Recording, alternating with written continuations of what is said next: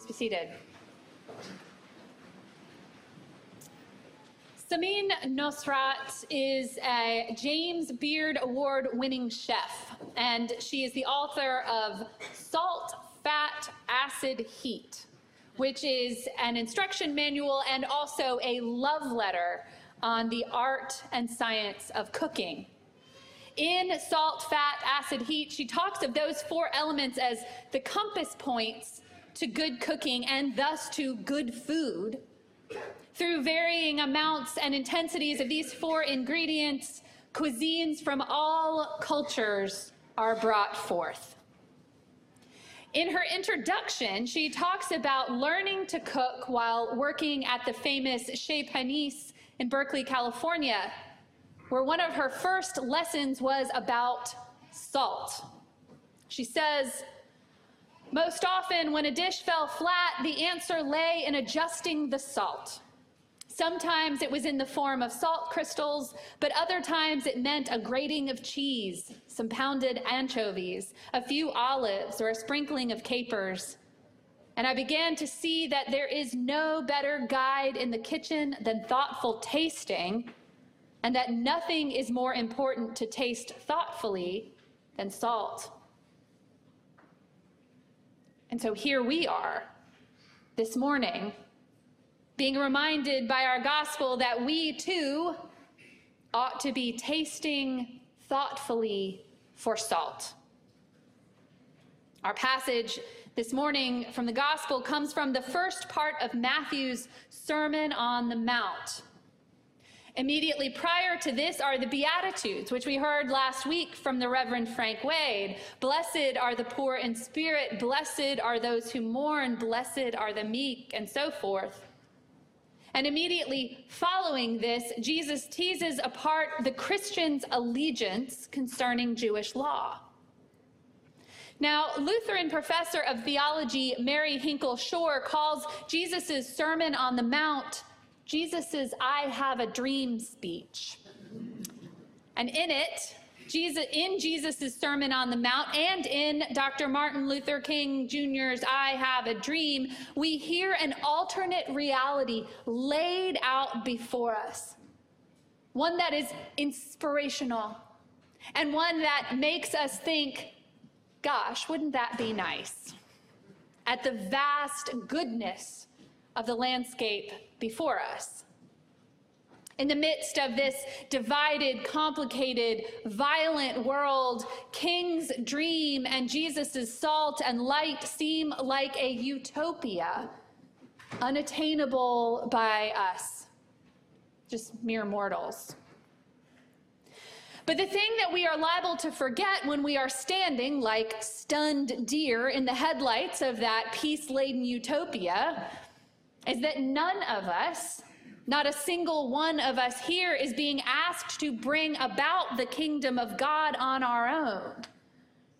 Because when Jesus says you, he means all of you. That is, all y'all. We're not meant to take this speech, neither the I Have a Dream nor the Sermon on the Mount, as recipes for how to live a good life.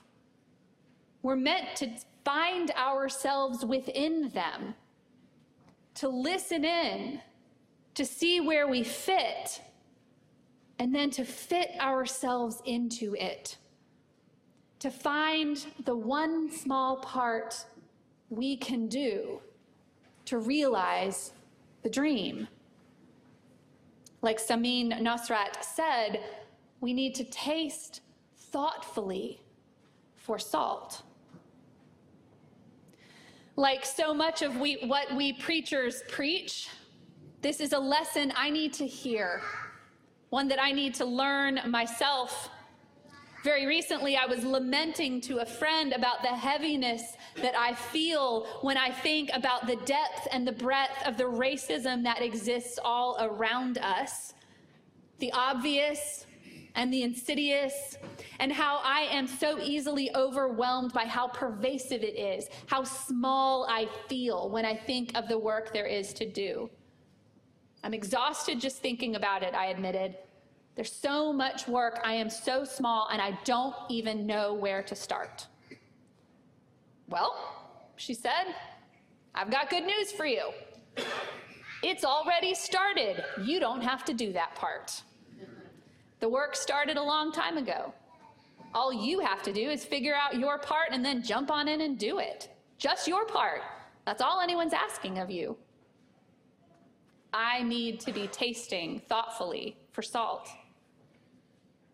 In Salt, Fat, Acid, Heat, Nosrat continues in her exploration of salt, saying this Salt has a greater impact of, on flavor than any other ingredient. Learn to use it well, and your food will taste good. Salt's relationship to flavor is multidimensional. It has its own particular taste, and it both balances and enhances the flavor of other ingredients. Does this mean you should simply use more salt? No. It means use salt better. Add it in the right amount, at the right time, and in the right form. The right amount, at the right time, and in the right form. And in this era when busyness is considered a virtue, I want you to remember with your heart and hear with your ears that Jesus is not telling us to do more. Jesus is not telling us to trample our own selves underfoot to wear ourselves out with the work that is at hand. Jesus is not telling us to go out and accomplish things in order that we might earn our saltiness. The Sermon on the Mount is not about our doing, it is about our being. It is about our Christian identity. It is about who we are.